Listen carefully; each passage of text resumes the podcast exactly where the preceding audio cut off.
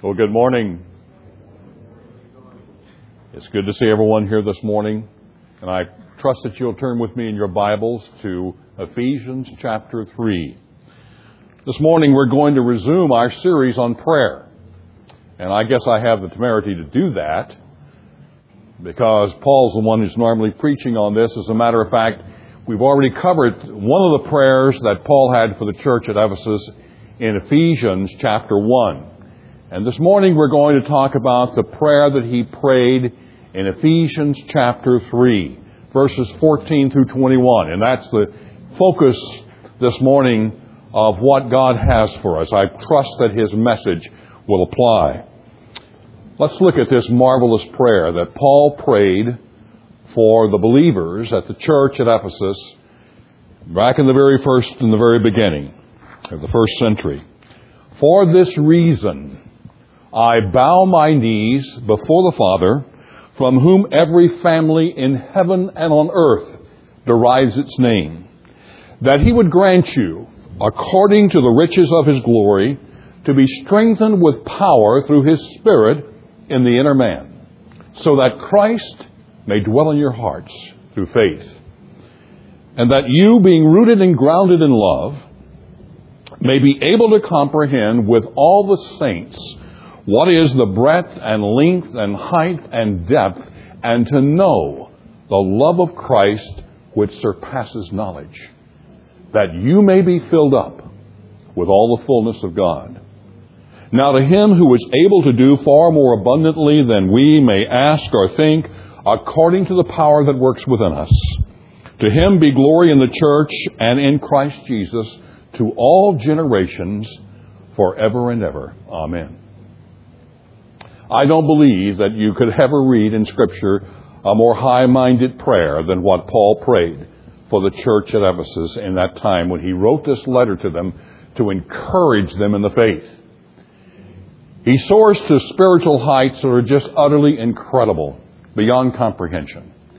And when you consider what it is, I, as I had written in the introduction to your study guide, in preparing for this, I, I read the essence of about 17 sermons that a fantastic preacher by the name of David Martyn Lloyd Jones, perhaps one of the greatest preachers in English and Welsh who's ever pre- who ever preached, who died in 1981. But I read, you know, he did 17 sermons on this passage of Scripture. I've got the nerve to stand in front of you this morning to try to do one. And uh, it would take many more than that. I figure at least a half a dozen to begin to explain the depths of the riches of all that, that Paul had for the church as he prayed for them this particular prayer. But it's an amazing thing to consider. And when you look at it, as we introduce this whole thing, it really is a continuation of the prayer that he prayed in chapter 1. And I just ask you for a moment, go back to chapter 1 of Ephesians. And beginning there in verse 17, he says, that the God of our Lord Jesus Christ, the Father of glory, may give to you a spirit of wisdom and of revelation and the knowledge of Him. I pray that the eyes of your heart may be enlightened so that you will know the hope that is, that, pardon me, that you will know what is the hope of His calling what are the riches of his glory and the, of his inheritance in the saints? And what is the surpassing greatness of his power toward us who believe? And this is a continuation of this. And as we look at it, you'll understand more completely as to why. But that the eyes of your heart might be enlightened, that you might understand three things, which he says, beginning there in verse 18 through 19. But in particular, he's praying for the church here in Ephesus. And I think that we need to understand who it is. These are those who once were afar off, but now have been brought near by the blood of Christ. They were once not citizens of the Commonwealth of Israel, but now they have been made members of the family of God. These are those who were living in darkness, but now have been brought into the glorious light of His truth in Christ Jesus. These are those that Paul referred to, uh, beginning actually in the very first part of this chapter in chapter 3. It is the believers, the believers He says, I bow my knees before the Father, who, who, whose name, essentially, whose name, we get our name from Him. I bow my knees before the Father, from whom every family in heaven and on earth derives its name, that He would grant you, according to the riches of His glory, to be strengthened with power through His Spirit in the inner man. He prays three things, but I think, first of all, it is not only that we understand it's a continuation of what he prayed, but that he's petitioning them for three distinct things in this prayer. And let's look at the first point of that. And that is this. He's praying that God would grant to them, to the Ephesians, to the believers at the church at Ephesus, that according to the riches of his glory, which is an awesome thing to consider in itself, that they would be strengthened with power through the Holy Spirit and the inner man, so that the result would be Christ would dwell in their hearts through faith. Now, what specifically does this really mean when you get down to it? You look at, first of all, I think this thing of inner man is, needs to be explained. And we could only do this in a very cursory way, but as you look at the scriptures, in particular, Jesus said in John 7:38, "He who believes in me, out of his innermost being will flow rivers of living water."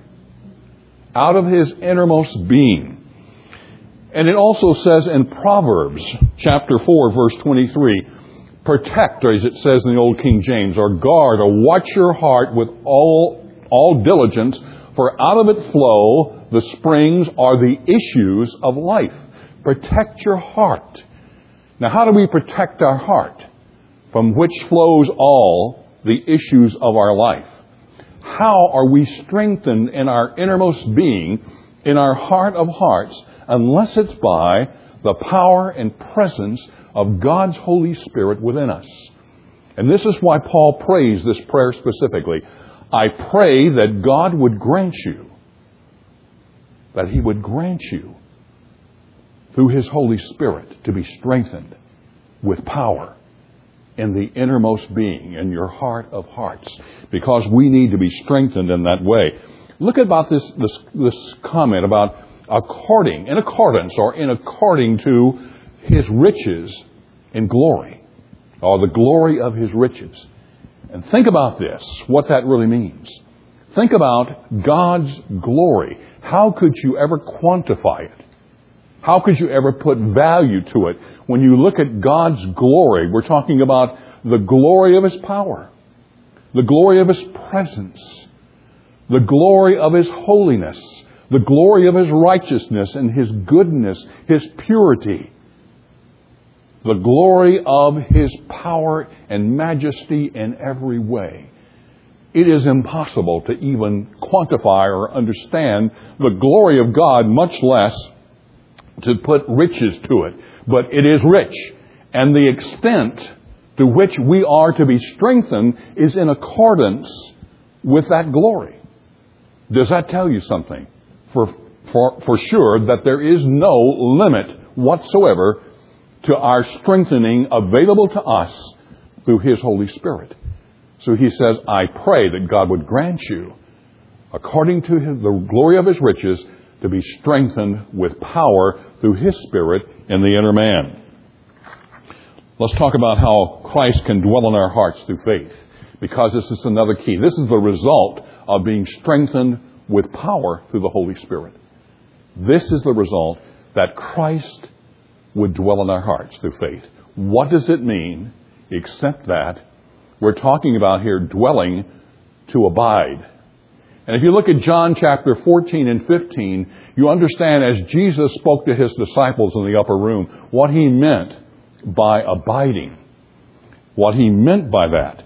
And you look at Colossians chapter 1, he says, here again, he kind of reinforces this whole thing as one of the aspects of his prayer to the church at Colossae was that they would be strengthened with all power according to his glorious might for the attaining of all steadfastness and patience because we need to be steadfast and patient. And we need to be strengthened by His Holy Spirit if we are to be. But there's another thing. He says in John chapter 14, verse 23. Jesus said, If anyone loves me, he will keep my word. And my Father will love him and will come to him and make our abode with him. Our dwelling will be in him. If anyone loves me, he will keep my word. In 1 John chapter 2 verse 5 it says, whoever keeps his word, in him the love of God has truly been perfected. By this we know that we are in him. Whoever keeps his word, in him the love of God has truly been perfected. In 1 John 2 5. So we know that the result of his indwelling presence in us, uh, of his strengthening presence in us, is that we are able then to truly begin to abide in him.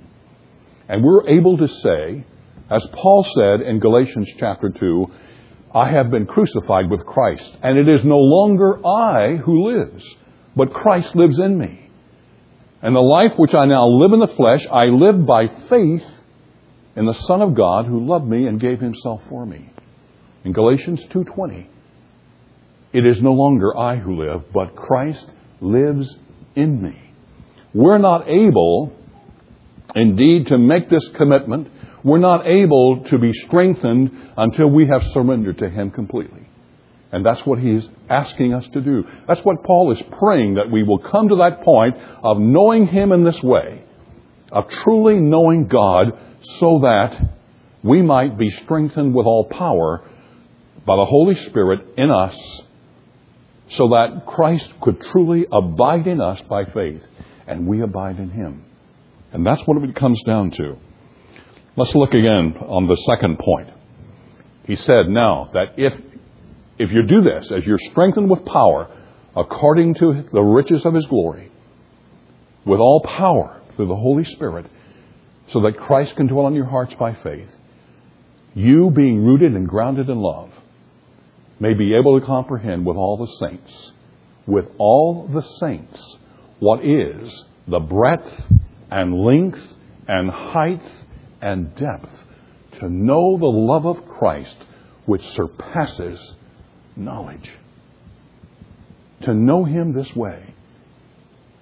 Oh, how He loves me, we were singing just a few moments ago. Oh, how He loves me.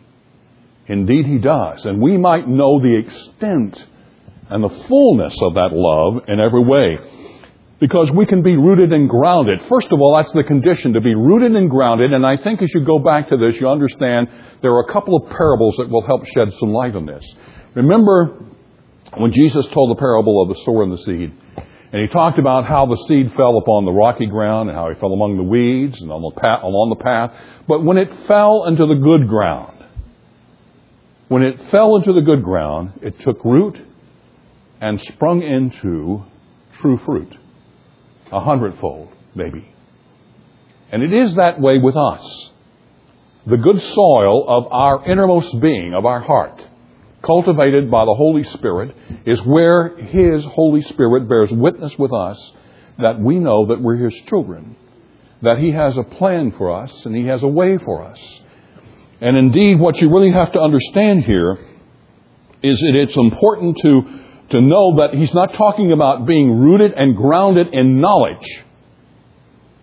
Not being rooted and grounded in knowledge, but being rooted and grounded in love. And it's like that seed that takes root deeply and grows to fruitfulness. Or it might be like he says, and grounded like the wise man who built his house upon the rock. And when the storms came and the winds blew, that house withstood the storm. But on the other hand, he who built his house upon the sand, it said, his house was destroyed when the storms came. So we need to be grounded in his love. And this means both understanding His love for us in every sense and manifesting His love in our life in every way. Being rooted and grounded in love that you might be able to comprehend with all the saints the breadth and length and height and depth and to know the love of Christ which surpasses knowledge. Now, what does it mean that with all the saints? This scripture was not intended for the saints as we think of it in terms of maybe some of you came back from a Catholic heritage and you think the saints are those super Christians who were beyond comprehension, they were holy, they were righteous in every way, they were upright and outstanding, and yet we can't attain to that. That's beyond our, our ability to do. It's not that at all. If you are a believer in Jesus Christ, if you have been born again of the Spirit of God, you are a saint. And that is to whom Paul wrote this letter to the believers at the church at Ephesus, most of whom were Gentiles, by the way.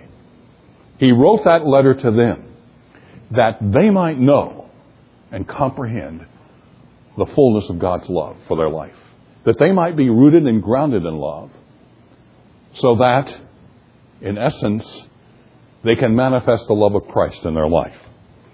Think about this dimensions, and this is the thing that was awesome. When you think about the breadth of God's love, as we measure, you know, we measure the breadth of this building or its width. It has a certain dimension here. It has a certain dimension from the beginning to the end. That's the length of this building. It has a height.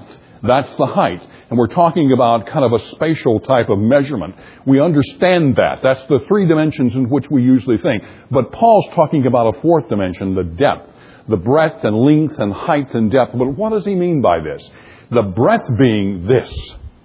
We're talking about the width of God's love, which encompasses every nation, every tribe, every tongue, every ethnic group, every race. And this was addressed, and remember, to these who were Gentiles, who once were afar off, but now have been brought near by the blood of Christ, as it says in, in the beginning of this chapter.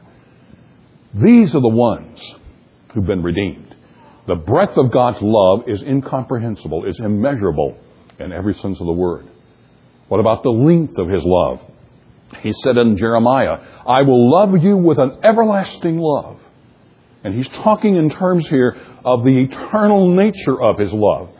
From the very beginning of the world, when the foundations of the universe were laid, God loved us and knew that we would be, every single one of us without exception, He knew we would be, and He loved us. And that is why He sent His Son, Jesus Christ, to die for us the length of his love, the eternal nature of his love, from very, the very beginning unto the end. Jesus Christ the same today, yesterday, and tomorrow. Then what about the height of his love? Think on this that he saved us that we might become, as he says in Ephesians here, members of the household of faith, part of the family of God, joint heirs with Christ. Think about to what he, to what element, to what degree he has, he has elevated us in our salvation. We haven't been just given heaven, but we have the privilege of knowing him and to know the love of Christ, which is beyond knowledge. We have that privilege. This is why Paul prayed the prayer to the believers at Ephesus. The height of God's love is awesome to think about and the depth of his love in that he left his throne in glory. And it says in Colossians, he left his throne in glory to lay down his, his life, to become a man, so that he would lay down his life for us, that we might have life through him. Think about that the full dimensions of God's love. Normally we think in these three dimensions, but this is beyond that. This is more than that. This talks about uh, the fullness, in every sense of the word, of God's love for our life. So it, being rooted and grounded in the love of God enables us to understand the fullness. And lastly, he says, I want you to comprehend with all the saints, the breadth and length and height and depth, and to know the love of Christ, which surpasses knowledge. Just as we have peace with God, as it says in Philippians chapter 4, the peace of God which surpasses comprehension shall guard your hearts and your minds in Christ Jesus. If the peace of God, which surpasses all comprehension, is applicable, and we can know that peace in our innermost being, in our hearts. How much more that we might know the love of Christ which surpasses knowledge. You know, and the reason that we can know this the important aspect of understanding is, is because he's given us the Spirit. It says in 1 Corinthians 2.12, it says, We have received the Spirit who is from God, so that we might know the things freely given to us by God. That's why the Holy Spirit came. And he talks about in that chapter in 1 Corinthians the fact that spiritual things cannot be discerned by people in the world. And when people in the world who have not redeemed read this scripture, this just doesn't even make sense to them. It's not spiritually discernible by them because they have not the Spirit of God. We've received the Spirit of God that we might understand this. And it is God's intent and purpose for us, every one of us, to know this, to know the love of Christ which surpasses knowledge. That is a privilege. But the unfortunate thing is this is that some of us never taste that privilege. Some of us never know. Some mistakenly think, you know, this isn't for me. This is for someone else. This is for some type of personality, not me. I can't know this, but yes, you can. And it was intended for you as much as it was for me or anyone who's ever lived at any age, at any time, in any place on the face of this earth. It is for us. God intended it for us that we might know the love of Christ which surpasses knowledge. That is our opportunity. Now, the third thing is this that we might be filled up with the fullness of God. And when you think about what that means, this is the summary. I, you know, I see as I looked upon this scripture, I saw that Paul asking distinctly for three things. And it, when he says three things, you know, when he talks about being, being strengthened with power through the Holy Spirit in the inner man so that Christ can dwell in your heart, that's one thing. When he talks about being rooted and grounded in love so that you might be able to comprehend with all the saints the length and breadth and height and depth, and to know the love of Christ which surpasses knowledge. Those are awesome things. But now he concludes by saying that you might be filled up or filled to the knowledge of God. Depending on your translation, the NIV I think says with. Uh, the English Standard Version says with. The New American Standard Version says to. But whether you're filled to the fullness, to all the fullness, or you're filled with all the fullness, it really means the same thing when you get down to it you're filled with God. And when you look at this, in Colossians, uh, uh, in chapter 2, verse 9 in Colossians, it said that you might be filled up with all the fullness of the deity. It says in the Old King James that you might be filled up with the fullness of the Godhead. That's how much Christ in us is real and available to us. That's how much it is. But there's a progression here, and I want to talk just for a moment about that. I think there's a progression as you look at the Scripture. And it starts with the heart, our innermost being. It starts with the inner man.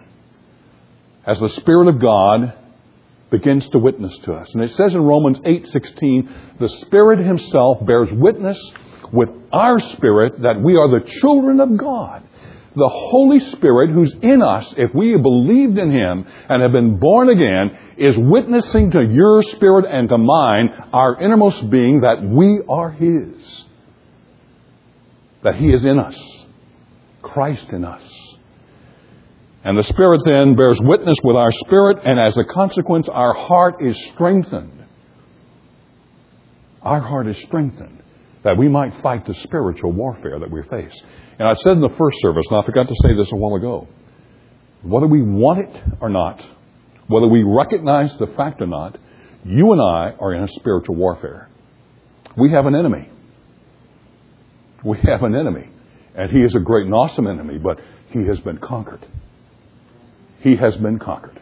Christ Jesus has defeated him. But that doesn't mean he's given up. He would destroy every single one of us. He would make a mess out of our life. He would make a mess out of this church if we allowed Him to do so.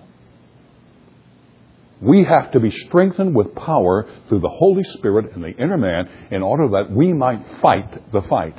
And if you look back just a few chapters from this one, in, in, in chapter 6 of Ephesians, what does he talk about?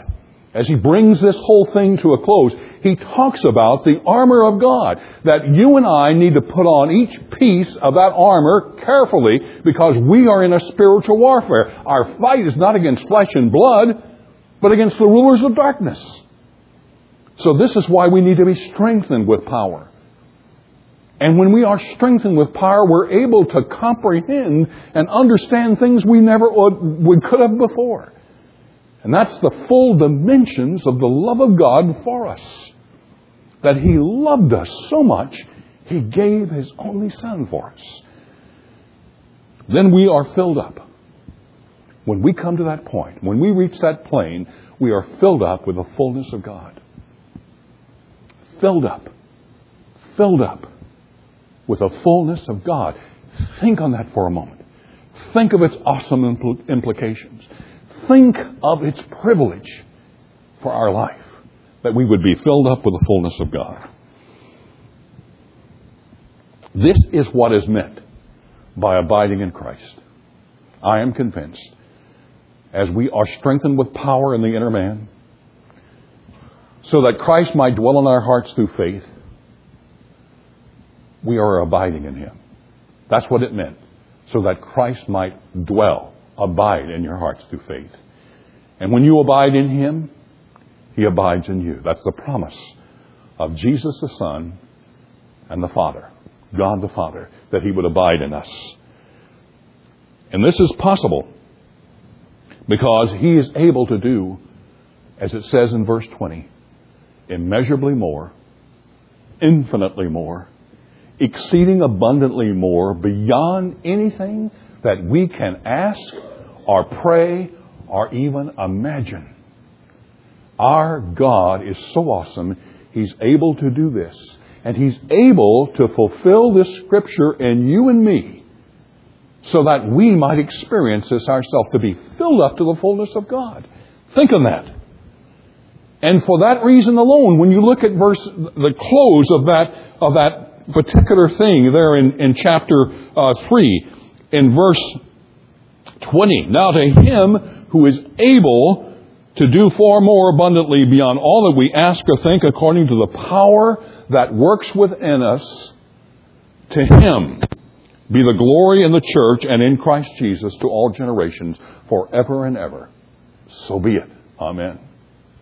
He's able to do it. That's why I know that this verse is meant for me. And that's why I know that this passage of Scripture, this prayer that Paul prayed in the first century, is meant for you. It's meant for us. Even as Jesus spoke of it to his disciples about abiding. And I just challenge you to read the 14th and 15th chapter of John and think on that, what he means by abiding. This is Christ dwelling in us. And what this really bring, comes down to is this, ultimately, as we come to conclusion.